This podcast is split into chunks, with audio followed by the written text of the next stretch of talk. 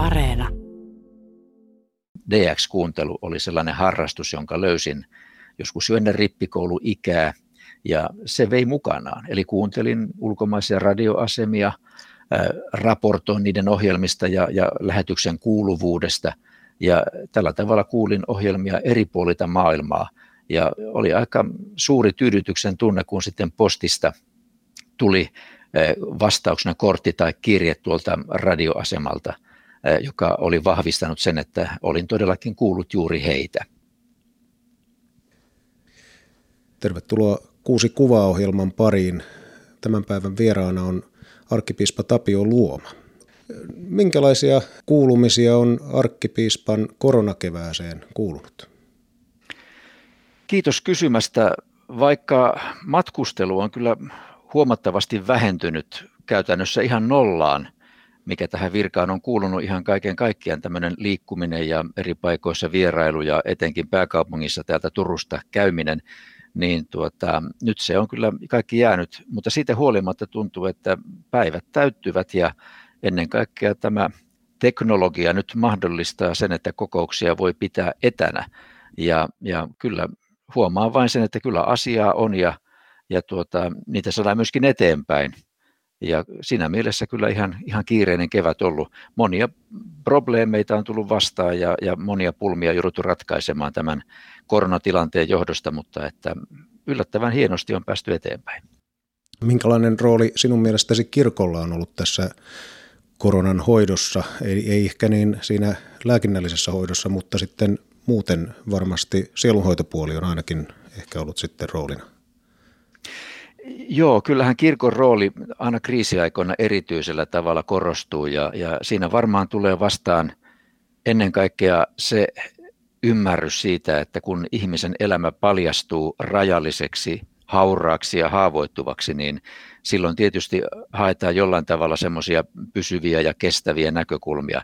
Ja tietysti kirkko jo pelkkään 2000-vuotisen olemassaolonsa aikana on paitsi askarrillut tällaisten kysymysten kanssa, niin myöskin pystyy varmaan tarjoamaan edelleen tänä päivänä ihmisille kokemuksen siitä, että vaikka monet asiat elämässä muuttuvat ja vaikka monet elämän perustuksetkin välillä vähän eh, horjuvat, niin siitä huolimatta on jotain vakaata ja pysyvää ja se on tietenkin se sanoma, mitä kirkko haluaa olla pitämässä esillä.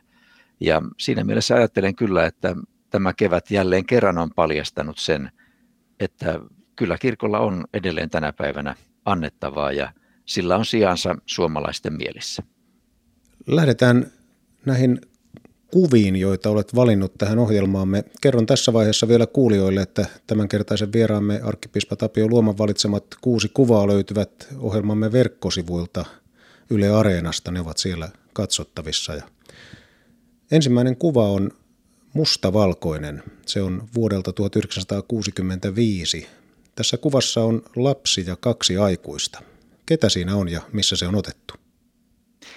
Tässä kuvassa tuo lapsi olen minä ja olen siinä noin ehkä kolme ja puoli vuotias. Olemme hiljattain muuttaneet Kurikasta synnyin paikkakunnaltani Vaasaan, jossa molemmat vanhempani olivat töissä ja saivat siis sieltä työpaikan. Ja, ja muistan kyllä tuon ajan, kun hämäriä muistikuvia siitä, kun muutimme sitten Kurikasta Vaasaan esikaupunkialueelle sellaisen rintamamiestalon yläkertaan vuokralle.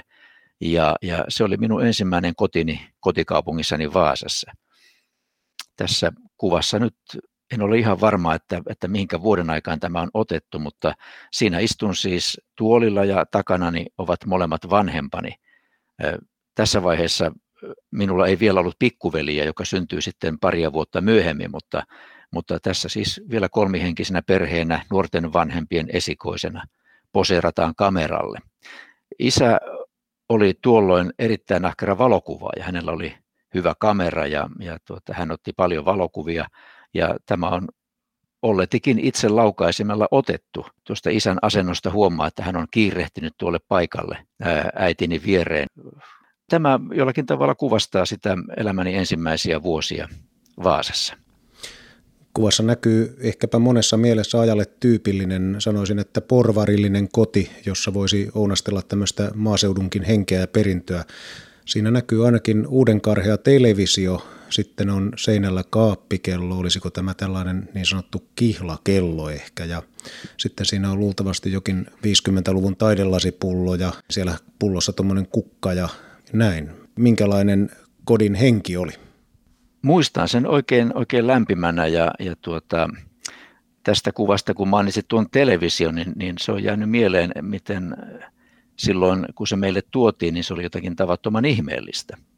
Ja muistan, kun tuo putkitelevisio sitten meni joskus rikki, niin täytyi kutsua paikalle television korjaaja.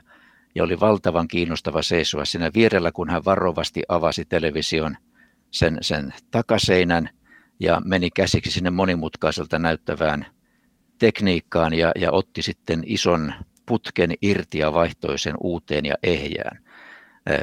Tällaisia muistikuvia tuosta on jäänyt mieleen. Nuo olothan silloin 60-luvun puolivälissä nykypäivän mittapuun mukaan e- eivät ehkä olleet niin, niin hyvät kuin ne tänä päivänä olivat, mutta kyllä muistan kodin kuitenkin paikkana, jossa oli hyvä olla ja hyvä kasvaa. Tuo asuinalue, jossa asuimme, oli esikaupunkialue Vaasan laitamilla ja, ja tuota, siellä oli myöskin, muistan, hyviä ystäviä, leikkikavereita sitten ympäristössä. Hyvin lämmöllä muistan noita elämäni ensimmäisiä vuosia tuossa ensimmäisessä Vaasan kodissa. Viittasin tuohon maaseudunkin tunnelmaan, ainakin matoista minulle tulee mieleen, että ne sopisivat myös maaseudun kotiin. Siinä taitaa olla tuollaisia mattopuilla kudottuja mattoja, olisiko näin? Oliko äitisi tai joku muu suvun ihmisistä innokas käsitöiden tekijä? Äitini on ollut ammatiltaan ompelija ja kyllä hän käden taidoiltaan on ollut näissä tekstiiliasioissa aina valtavan taitava.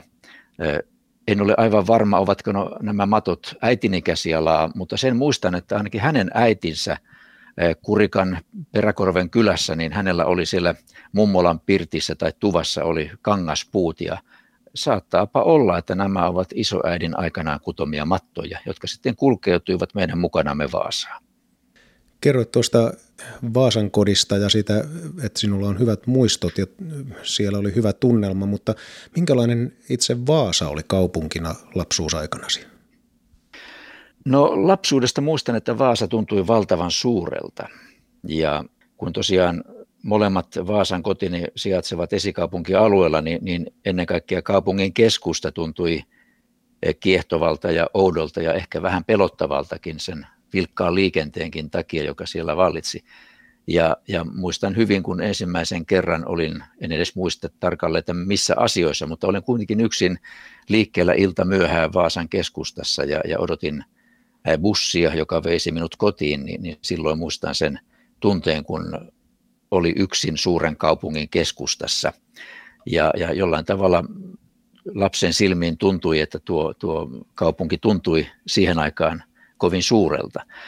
Yksi asia, mikä Vaasaa tietenkin edelleen leimaa ja joka tuolloin jo oli, oli hyvin selvää, oli kaksikielisyys. Eli ruotsin kielen läsnäolo, se tuntui ja näkyi kaikkialla.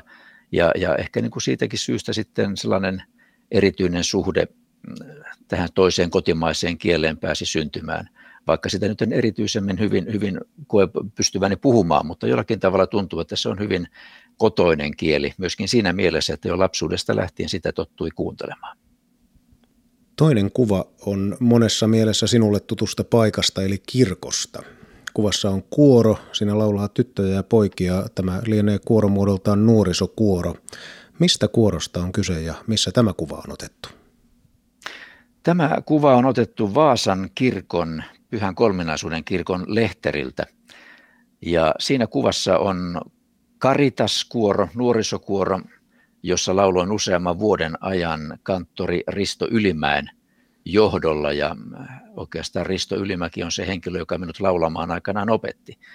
Äh, muutaman hyvän ystäväni kanssa äh, tulimme mukaan tähän kuoroon ja, ja meillä pojilla oli vain yksi ääni, siis ei ollut bassoa ja tenoria erikseen, vaan laulettiin poikaääniä ja, ja, ja se tuntui tavattoman hyvältä ja opettavaiselta. Ja, ja oikeastaan – tämä kuorotoiminta oli yksi juonne niin kuin siinä elämän vaiheessa, jossa hyvin voimakkaasti sitten ennen muuta rippikoulun jälkeen tempauduin mukaan oman kotiseurakuntani elämään. Olin kyllä pitänyt poikakerhoja aiemmin ja käynyt itsekin jo aivan ensimmäisistä kouluvuosista lähtien poikakerhossa, mutta, mutta sitten juuri rippikoulun jälkeen tempauduin oikein koko nuoren pojan innolla mukaan seurakunnan elämään ja toimintaan. Ja tämä kuoroharrastus sitten oli yksi sellainen, joka, joka tuli mukaan ja joka sitten tavalla tai toisella toi musiikin oleelliseksi osaksi omaa elämääni. Oletko harrastanut musiikkia myös soittamalla vai oliko se nimenomaan tämä laulu, joka oli se keskeinen instrumentti? Kyllä oikeastaan tämä laulu on ollut sellainen keskeinen musiikin, oman musiikin tuottamisen osa-alue. Sittenhän myöhemmin Etelä-Pohjanmaalla Seinäjoella opiskeli vielä Kalevi Olli johdolla laulua, että tavallaan se laulu on kulkenut mukana. Mutta ehkä jotakin tunnusteluja myös soitin musiikin puolella oli. Meille kotiin hankittiin sähköurut, joissa oli yhden oktaavin mittainen jalkio. Ja muistan, miten opettelin aivan joitakin tiettyjä urkukappaleitakin soittamaan. Ja tuota, se oli myöskin yksi sellainen tapa, jolla, jolla sai, sai koetella, että, että osaanko ja pystynkö ja, ja löydänkö tästä kenties sellaista, mikä sitten antaa iloa ja tyydytystä elämään. Ja kyllä, siinä oppi tavattoman paljon ja se oli, se oli tämmöinen oma tapani elää musiikissa, mutta sen kummemmin mitään instrumenttia en sitten ole opiskellut enkä myöskään tällä hetkellä mitenkään aktiivisesti soita. Hauska yhtymäkohta. Meillä kuulostaa nimittäin tutulta tämä urut vaasalaisessa olohuoneessa. Omat isovanhempani asuivat niin ikään aikanaan Vaasassa Rantakadulla ja heidänkin kotoaan löytyi olohuoneesta Suomessa tehdyt VLM-merkkiset turut. Oliko teilläkin tällainen velmu vai oliko joku muu turut kyseessä? Kyllä, kyllä nämä meidän urut taisivat olla kavaimerkkisiä ja tuota, ne olivat semmoisia kaksi sormiota ja muutamia äänikertoja kummallakin sormiolla ja, ja sitten vielä yhden oktaavin mittainen jalkio, niin niillä kovasti nuori poika pääsi soittelemaan ja kokeilemaan taitojensa kehittämistä. Oliko, suuntautuivatko taidot Bachiin vai, vai mahdollisesti enemmän Procol Haarumiin? ehkä, ehkä, ehkä enemmän Bachin, koska tavallaan tämän kuoroharrastuksen myötä eh, klassinen musiikki tietysti aika luontevasti tuli mukaan, mukaan kuvaan ja tuntui hyvin niin kuin luontevalta sitten nimenomaan harjoitella kotona kuoromusiikkia ja kun paljon kävin sitten jo nuorena Jumalan palveluksessa myöskin virsien avulla opettelin paljon soittamaan ja, ja ehkä tämä klassinen puoli tässä elämänvaiheessa oli, oli sitten se paljon tutumpi puoli musiikin laajassa skaalassa. Tästä edellisestä käy selvästi ilmi, että musiikilla on varmasti vieläkin suuri merkitys sinulle ja minkälainen osa elämääsi se on nykyään. Tosiaan tuo laulu on kulkenut mukana. Oletko innokas musiikin kuuntelija? Kyllä, oikeastaan kuuntelen ja, ja kyllähän äh, tämä nykyiset laitteet tekevät musiikin kuuntelemisen helpoksi oikeastaan missä vaan.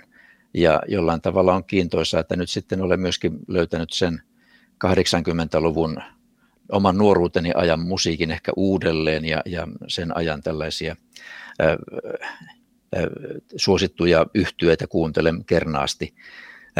Ja, ja jollain tavalla se musiikki on tavalla tai toisella mukana ihan kaiken aikaa. Tietysti myös papin ammatissa musiikki oli ja laulaminen tärkeällä sijalla. Ja, ja edelleenkin Jumalan palveluksia kun, ja messuja kun saa toimittaa, niin, niin koen, että musiikki on yksi tapa, millä ilmentää sitä, että kun kirkkoon tullaan, niin silloin ollaan Jumalan edessä ja, ja, ja hän puhuttelee meitä myös musiikin kautta. Mainitsit tuossa, että tosiaan tämä kirkkomusiikki oli luonteva osa jo nuorena ja kirkkomusiikin aika tärkeä osa suomalaisille kaiken kaikkiaan ovat virret. Ne on hirveän oleellinen osa paitsi Jumalan palvelusta, niin aivan kirkkohistoriaa jopa ja voisi lisätä jopa, että koko maamme historiaa, tämmöistä yhteistä perintöä. Mitä virret sinulle merkitsevät, minkälainen työkalu ne ovat ja pidätkö virsistä? Kyllä, pidän ehdottomasti virsistä. Ja työkaluna siis ihan kirkon työssä tietysti ne ovat ihan keskeisiä työkaluja, koska ne ilmentävät jotain sellaista hyvin syvästi inhimillistä, joka on yhteistä ihmisille – kautta kaikkien aikojen. Samoja kysymyksiä, samoja pohdintoja, samoja kipuiluja, samoja ilonaiheita. Ja siinä mielessä kyllä virret edelleenkin ovat ajankohtaisia, vaikka ne olisivat sanoitukseltaan syntyneet kenties jo kauan aikaa sitten.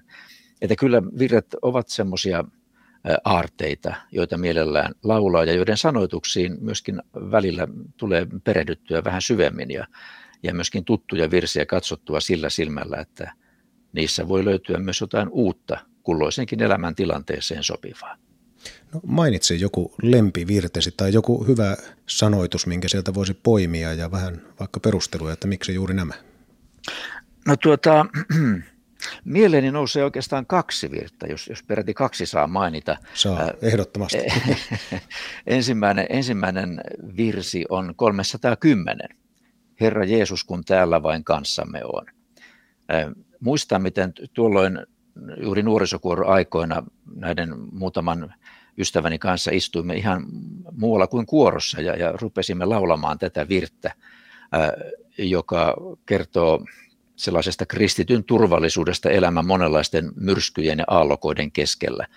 Ja se sävelmähän on peräisin Lapualta, Etelä-Pohjanmaalta, ja sanat ovat hyvin vanhaa perua suomalaista virsirunoutta, ja, ja siinä jollakin tavalla tulee vahvasti esille juuri tällainen luottamus Jumalaan ja turvautuminen elämän myrskyjen keskellä häneen, joka on luvannut johdattaa. Ja se on edelleenkin puhutteleva ja ehkä vähän mahtipontinen, mutta kuitenkin joka tapauksessa erittäin puhutteleva virsi. Toinen virsi, joka tulee mieleen, on tästä meidän kirkkomme uudesta virsikirjan lisävihkosta, virsi 923. Se on peräisin alkujaan Irlannista. Silmäni aukaise, oi Jumalani. Ja, ja jollain tavalla tuo myöskin sanoittaa sellaisia tuntoja ja ajatuksia, joiden luulisin olevan tuttuja aika monelle ihmiselle. Ja ainakin itse olen tuostakin virrestä löytänyt paljon sellaista, johon, johon on helppo yhtyä ja jota voi aivan jopa omana rukouksenaan rukoilla. Vallankin silloin, kun ei ehkä aina omia sanoja löydy. Ja sen takia oikeastaan, kun jos kaksi virta pitää mainita, niin ainakin tällä hetkellä tuosta valtavasta aineistosta ainakin nämä kaksi tulevat esille. Sanotaan vielä, eli jos joku haluaa vielä laittaa muisteen, niin se oli 310 ja 930. 23. 23, joo. joo. 923, joo. Kyllä. No palaisin hetkeksi vielä tuohon poikakuorovaiheeseen ja ylipäänsä tuohon rippikoulujen molemmin puolin yläkoulu lukioikään seurakuntalaisena. Olit aktiivinen seurakuntanuori, touhusitte tietysti kuorohommien lisäksi monessa muussakin seurakunnan toiminnoissa mukana ja siellä olivat ikätovereiden lisäksi tietysti vahvasti seurakunnan aikuiset läsnä. Mainitsit kanttorin laulamisen ja musiikki johdatelleena henkilönä. Minkälaisena noin kaiken kaikkiaan näet seurakunnan aikuisten roolin, seurakunnan aikuisten työntekijöiden roolin erityisesti nuoren kasvamisen kannalta? Pidän sitä aivan eri, erityisen tärkeänä ja, ja jollain tavalla se vastuu, mikä, mikä seurakunnan aikuisilla työntekijöillä on suhteessa lapsia nuoriin, niin onhan se vastuu aivan tavattoman suuri.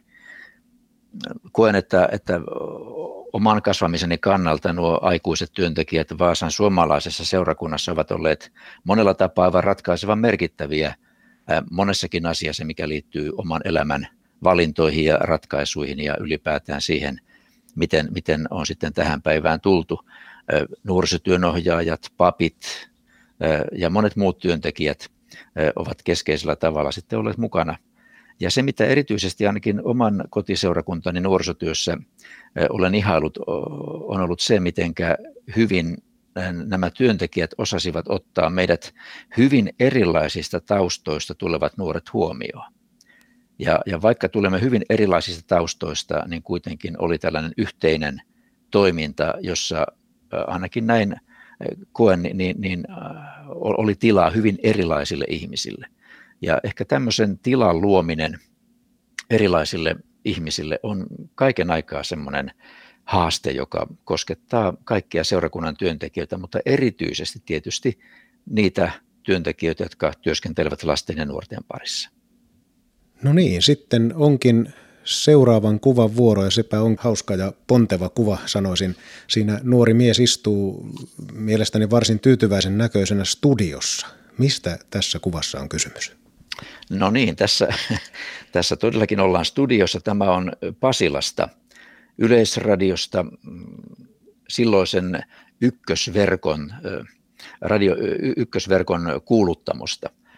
Opiskelin teologia Helsingissä viitisen vuotta ja aivan opiskeluaikojen loppupuolella parisen vuotta ennen valmistumista hain sitten, kun Yleisradio etsi varakuuluttajia radioon, niin hain sitten sinne ja, ja pääsin erinäisten testien jälkeen tuohon tehtävään ja, ja silloin pääkuuluttaja Pentti Fagerholmin ja, ja muiden kokeneiden kuuluttajien ohjauksessa sitten pääsin tutustumaan itse radiotyöhön. Tämä radiotyö tai radiomaailma sinänsä ei ollut niin kuin mulle ennestään outoa, vaikka kuuluttajan työ toki oli aivan, aivan uutta. Nimittäin tämmöinen radioharrastus oli kulkenut mukana jo aivan teinivuosista lähtien. Tämmöinen ulkomaisten radioasemien kuuntelu, DX-kuuntelu oli sellainen harrastus, jonka löysin joskus jo ennen rippikouluikää, ja se vei mukanaan. Eli kuuntelin ulkomaisia radioasemia, raportoin niiden ohjelmista ja, ja lähetyksen kuuluvuudesta, ja tällä tavalla kuulin ohjelmia eri puolilta maailmaa, ja oli aika suuri tyydytyksen tunne, kun sitten postista tuli vastauksena kortti tai kirje tuolta radioasemalta, joka oli vahvistanut sen, että olin todellakin kuullut juuri heitä. Ja tässä mielessä tämmöinen nuoruuden harrastus, joka avasi ikkunoita paitsi maailmaa, niin vahvisti myöskin kielitaitoa ja auttoi ymmärtämään paremmin tämän maailman erilaisia ilmiöitä, niin eräänlaisena huipentumana koen sitten sen, että pääsin lopulta itse olemaan radioaaloilla äänessä, kun sitten olin, olin hetken aikaa noin puolentoista vuoden ajan kuuluttajana Yleisradiossa.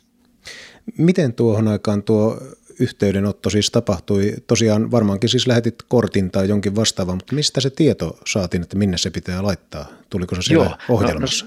No, no, no, ohjelmassa sitä ei, no joskus saattoi tulla, vaikkapa esimerkiksi voisi ottaa vaikkapa amerikkalaisen Voice of American, Amerikan ääne, joka lähetti englanninkielisiä ohjelmia, taikka sitten Radio Peking Kiinasta.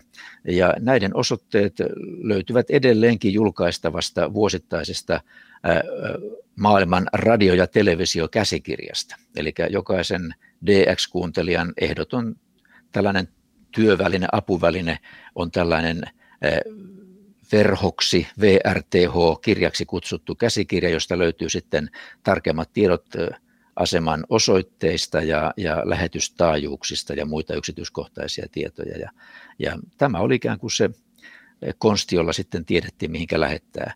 Ja useinhan radioasemat myöskin ovat pyytäneet ja pyytävätkin kuulijoilta palautetta, ei ainoastaan ohjelmien sisällöstä, vaan myöskin sitten siitä, että miten lähetys on kuulunut. Tuohon aikaan, kun ei ollut vielä internettiä eikä näitä nykyisiä yhteydenpitovälineitä, niin silloinhan radioaaltojen merkitys viestinnässä oli erityisen merkittävä ja suuri. Ja, ja oli aika eksoottista kuunnella vaikkapa Etelä-Amerikasta – lattarimusiikkia lähettävää radioasemaa, espanjan kieltä puhuvaa radioasemaa, ja, ja kaiken sen kohinan keskellä koettaa tunnistaa, että mistä radioasemasta onkaan kysymys. Hyvin kiinnostavaa ja, ja palkitsevaa harrastusta.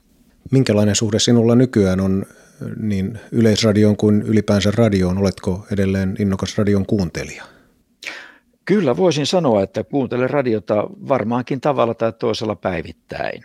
Ja kyllä tuo Yleisradion kuuluttajavuodet aiheuttavat sen, että kyllä koen olevani jollain tavalla yleläinen, vaikka juuri tuohon aikaan 80-luvun puolivälin jälkeen radiotoimintahan vapautui ja silloin sitten syntyi runsaasti kaupallisia pieniä radio, radioasemia.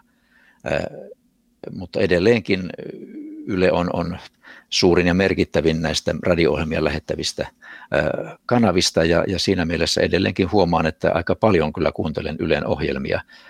Ehkä tänä päivänä yhä enemmän areenan kautta ja, ja tuota, podcasteina. Ja kiinnostavaa on juuri se, että minkälaisia mahdollisuuksia tämä nettimaailma ja netin, netin käyttäminen myös radiotyöhön sitten tuo. Eli välttämättä radioaaltojen varassa ei enää olla, vaan nyt myöskin sitten tämä internettekniikka suo mahdollisuuden seurata radio-ohjelmia. No nosta joku vinkki kuulijoille, mikä on sinun suosikkiohjelmiesi vaikka meillä Ylellä? No tuota, maailmanpolitiikan arkipäivää kuuntelen ja sitten on, on hiljattain olen kuunnellut podcasteja suomalaisesta taloushistoriasta ja, ja tuota, ylipäätään tämmöiset ajankohtaisohjelmat, historiaohjelmat ovat minusta hyvin laadukkaita. Ja yksi sellainen hieno piirre, minkä jo aikanaan kuuluttaja-aikoina löysin radiosta, on todellisia tarinoita, jossa aivan oma pieni maailmansa avautuu vajaan tunnin mittaisessa ohjelmassa, ja jonka äänimaisema luo ikään kuin semmoisia mielikuvia, joita tämmöinen visuaalinen, vaikkapa television tai elokuvan katselu ei pysty synnyttämään. Ja ehkä radion ja äänen viehätys onkin juuri se, että mikään ei kahlitse niitä oman, omia pään sisällä syntyviä mielikuvia, joita ääni aiheuttaa. Ja jossain mielessä ne ovat jopa rikkaampia kuin se, että nähdään kuva ja sen lisäksi vielä ääni. Ja siinä mielessä tämä radion viehättävyys minusta pitkälti perustuu siihen, että, että sen kyky synnyttää mielikuvia on paljon voimallisempi kuin, kuin vaikkapa kuvallisen viestinnän kyky. Näin siis totesi arkkipiispa Tapio Luoma. Muistutan kuulijoille tässä vaiheessa, että tämänkertaisen vieraamme Tapio Luoman valitsemat kuusi kuvaa löytyvät tuolta Yle Areenasta ohjelmamme verkkosivuilta. Tuossa vaiheessa olit noin 25-vuotias tosiaan opintoja päättämässä oleva teologian ylioppilas ja pappisura ilmeisesti sitten kuitenkin kutsui enemmän kuin tämmöinen journalismi tai, tai radiotoimittajan työ. Kyllä, kyllä se kutsui ja, ja tuota, kyllä aina se mun oman tämmöinen toiveeni ja ihanne ammattani on ollut papin työ. Että tiesin haluavani papiksi heti rippikoulun jälkeen ja oikeastaan kaikki sitten eh, sai täyttymyksensä syksyllä 87, kun minut sitten vihittiin papiksi Lapuan tuomiokirkossa. Olin aina halunnut papiksi pieneen maalaisseurakuntaan ja sellaiseen sitten pääsin, kun ensimmäinen virkapaikkani, jossa olin työssä kaikkien 11 vuotta, oli Peräseenäjoen seurakunta. Ja tuota, tuo aika tuossa 80-luvun loppupuolella ennen papiksi vihkimistä ja juuri se aika, kun olin tuolla radiossa töissä, niin oli myöskin sikäli merkittävää, että, että paitsi että odotin opintojen loppumista, niin niihin aikoihin sijoittui myöskin avioitumiseni ja esikoisen syntymä ja sitten ylipäätään sellainen uuden odottaminen. E, eli se, että viimeinkin olen pian pääsemässä siihen ammattiin, johon olen halunnut. Ja tuo oli jollain tavalla hyvin hienoa, hienoa aikaa tuo 80-luvun loppupuoli juuri siinä mielessä, että oman elämän historian kannalta monet merkittävät tapahtumat sijoittuvat juuri tuohon saumaan. Pompahdetaan seuraavaan kuvaan ja ajassa sanotaan tuollainen seitsemisen vuotta eteenpäin vuoteen 1994. Siinä kuvassa on perheesi. Istutte rannalla kiven päällä mutta tämä kuva ei taida olla Suomesta. Mist, missä tämä on otettu? Tämä kuva on otettu todellakin vuonna 1994 Skotlannissa Loch Ness-järven rannalla. Se oli viimeisiä viikkoja, kun olimme vielä Skotlannissa. Perheen kanssa olimme siellä kaikkiaan yhdeksän kuukautta syksystä 1993 lähtien ja, ja syynä oli se, että valmistelin väitöskirjaani Edinburghin yliopistossa – ja sain onneksi perheeni sitten mukaan myöskin Skotlantia, jaoimme tuon yhdeksän kuukautta yhdessä. Tuo kaikki oli mahdollista pitkälti senkin takia, että seurakunta, johon jo äsken viittasin, Peräsenön seurakunta, teki tämän mahdolliseksi. Ja olin tässä vaiheessa toiminut pappina jo muutaman vuoden, ja, ja jollakin tavalla se pappina, se mitä pappina opin, se oppi ikään kuin tuli ihmisten kanssa työskentelemisestä siellä pienessä maalaisseurakunnassa – ja sitten tuli mahdollisuus lähteä katsomaan vähän maailmaa ja näin sitten opintojen myötä päästiin Skotlantiin ja sainkin väitöskirjani aika hyvälle alulle, jota sitten viimeistelin edelleen Peräsenäjoen kappalaisena työskennellessäni. Skotlannin ajoista jäi paljon hyviä muistoja ja, ja jollain tavalla se oli hyvin merkittävä elämänvaihe. Ja mikä hienointa, todellakin saatoimme sen koko perheenä kokea.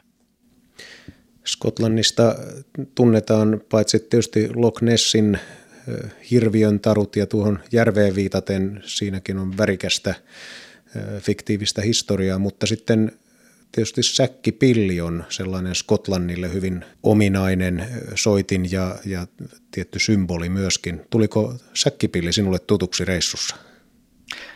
Tuli, joo, kyllä. Että ilmeisesti tänäkään päivänä Edinburghin tai Glasgown tai minkään suuremman skottilaisen kaupungin kadulla ei voi kulkea kuulematta säkkipillin ääntä, eli säkkipillin soittajia löytyy kadun kulmista hyvin paljon, ja, ja minusta se on viehättävä ääni ja viehättävä soitin.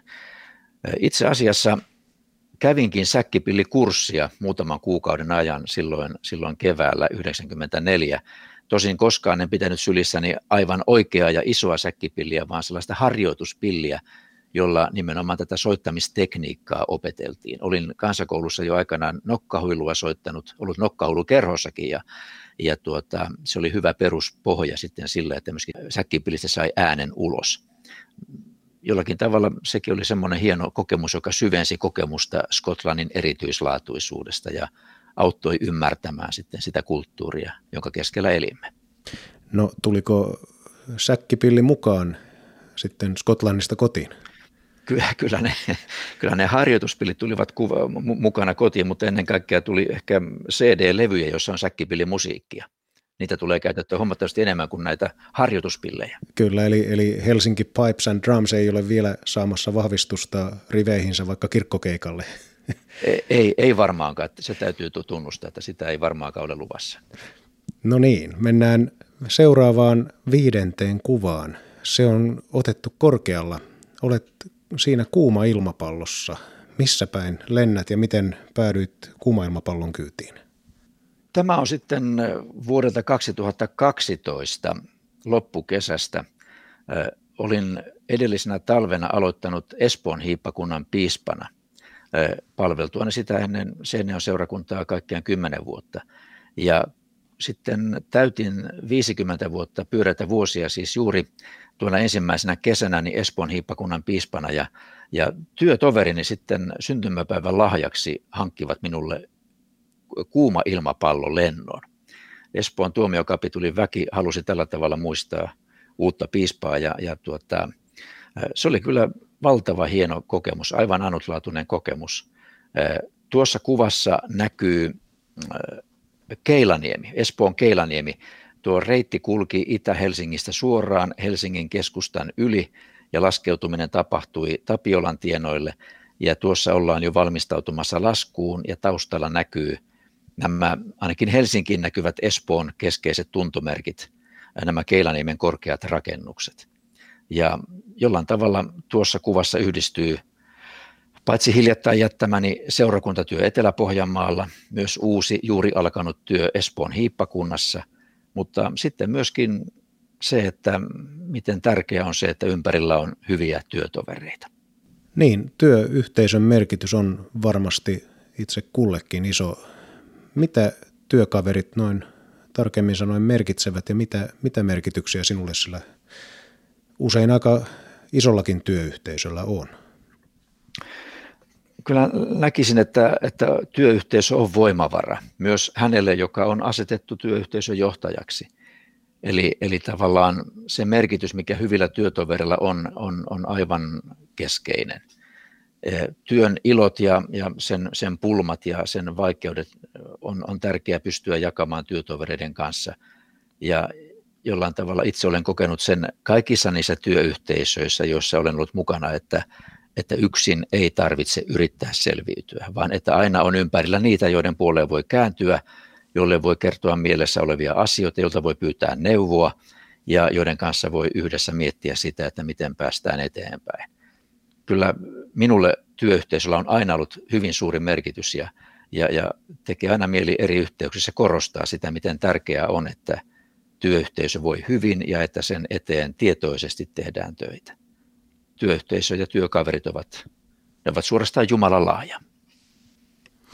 Tämän kuvan ottamisen aikoihin olit tosiaan aloittanut hiljattain Espoon piispana. Minkälainen hyppy kirkkoherran työstä piispaksi oli ja miten, miten hyvin oma ennakkokuvasi sitten vastasi tätä käytännön kokemusta piispana toimimisesta? Olin Lapuan hiippakunnassa sekä Ilmajoen kappalaisena että, että Seinäjoen kirkkoherrana ollessani ollut mukana jo läheisesti piispan työssä tuomiokapitulin jumaluusoppinen asessorin roolissa. Ja tuota, kaikkiaan kuusi vuotta Lapuolla olin, olin asessorina ja siinä oikeastaan niin oppi näkemään sen, minkälaista piispan työ voi olla. Ja kun sitten Espoossa, Espoossa minut valittiin ja siellä aloitin työn, niin, niin aivan tietämättömänä piispan viran haasteista en tietenkään sitten ollut. Mutta kyllä ilman muuta on selvää, että kun sitten kaiken tuon itse käy läpi ja kun itse tarttuu noihin varsin vaativiin tehtäviin, joita piispan virkaan kuuluu, niin, niin totta kai olihan se hyppäys. Toisaalta taas sopeutuminen Pohjanmaan vuosien jälkeen Etelä-Suomeen ja Espooseen ei ollut mitenkään erityisen tuskallista, vaan, vaan koen, että, että varsin hyvin sopeuduimme sinne ja, ja, ja löysimme oman paikkamme tuolta hektiseltä pääkaupunkiseudulta. Ja, ja siinä mielessä tavallaan ajattelen, että nämä, myöskin ne vuodet ja se kokemus, jonka sain Etelä-Pohjanmaalla työskennellessäni, toivat jotakin sellaista, mitä minä sitten pystyin antamaan Espoon hiippakunnassa, kun sitten eh, Espoon hiippakunnan seurakuntien kanssa olin yhteistyössä. Eli jollain tavalla hyppy oli suuri, mutta ei kuitenkaan sellainen, että, että se olisi jotenkin järisyttävällä tavalla muuttanut jotain siitä, mitä ajattelen kirkon työstä tai, tai siitä, että miten maailma toimii. Ehdit toimia Espoon piispana reilut kuusi vuotta ennen kuin aloitit arkkipiispan tehtävässä vuonna 18 ja arkkipiispa valitaan vaaleilla, joten joudut kilpailemaan paikasta. Toki, toki tietysti piispakin valitaan piispan vaalissa, mutta arkkipiispoja on vain yksi. Minkälaista on kamppailla tällaisesta tehtävästä ja mistä ihminen ylipäänsä tietää olevansa oikea henkilö moiseen toimeen kuin arkkipiispan tehtävä?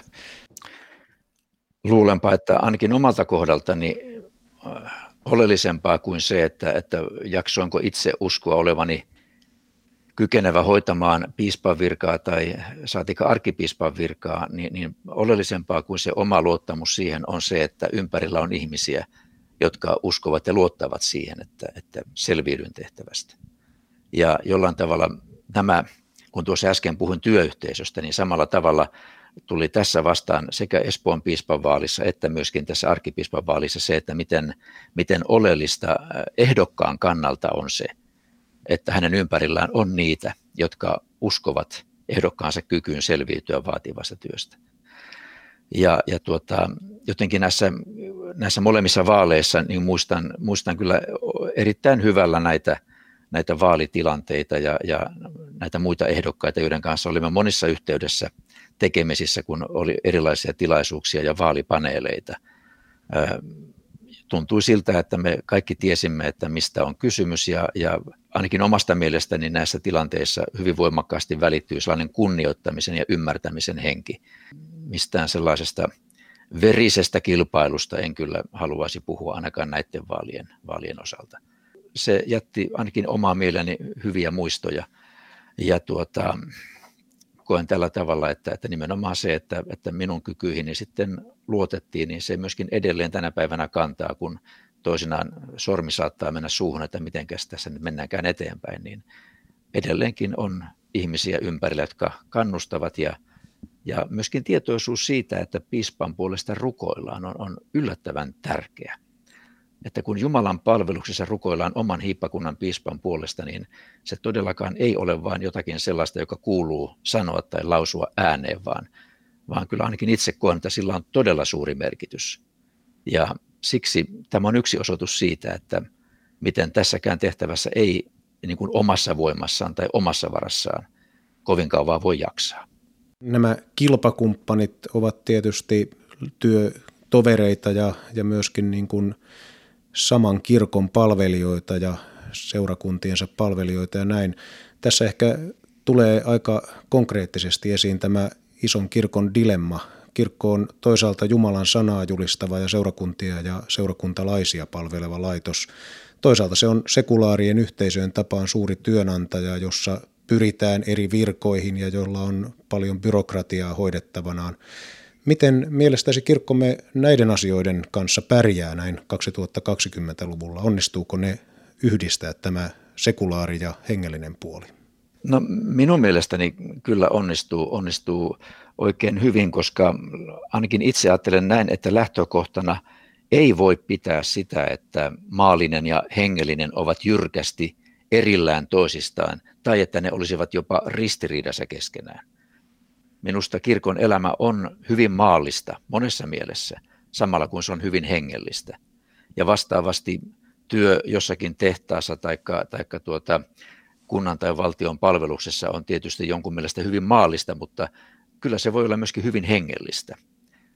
Koska ainakin tämän luterilaisen käsityksen mukaan ihminen palvelee Jumalaa palvellessaan ihmisiä, palvellessaan yhteiskuntaa ja toimiessaan omassa työssään rehellisesti ja, ja tuota, siinä parhaansa tehden. Uskon näin, että maallinen ja hengellinen eivät suinkaan sulje pois toisiaan, vaan molemmat ovat yhtä lailla Jumalan luomistekoa ja, ja siinä mielessä ajattelen, että myös kirkko ilmentää tätä.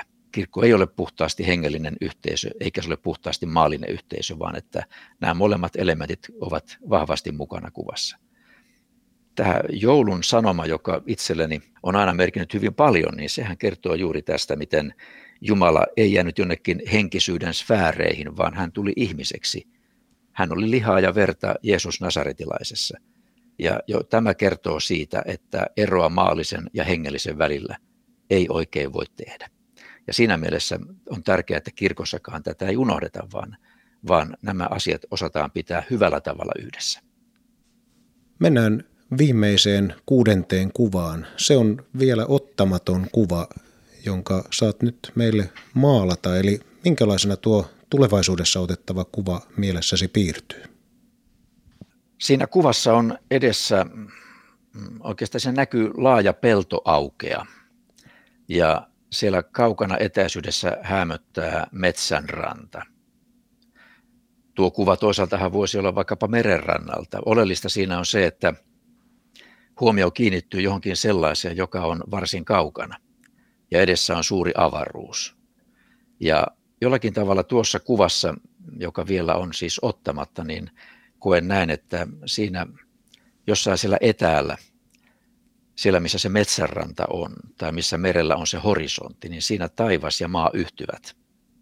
Ja silloin niin kuin näkee suuren kokonaisuuden yhdellä silmäyksellä.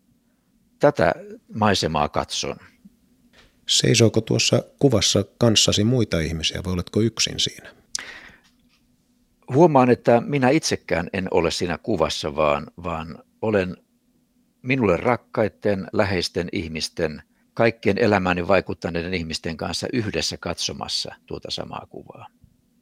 Katsomme samaan suuntaan ja, ja huomaamme sen saman asian, miten siellä etäisyydessä taivas ja maa kohtaavat. Ja siinä mielessä ajattelen, että, että minäkään en välttämättä ole siinä kuvassa, vaan katson samaa kuvaa ja samaa näkymää yhdessä minulle tärkeiden merkittävien ihmisten kanssa.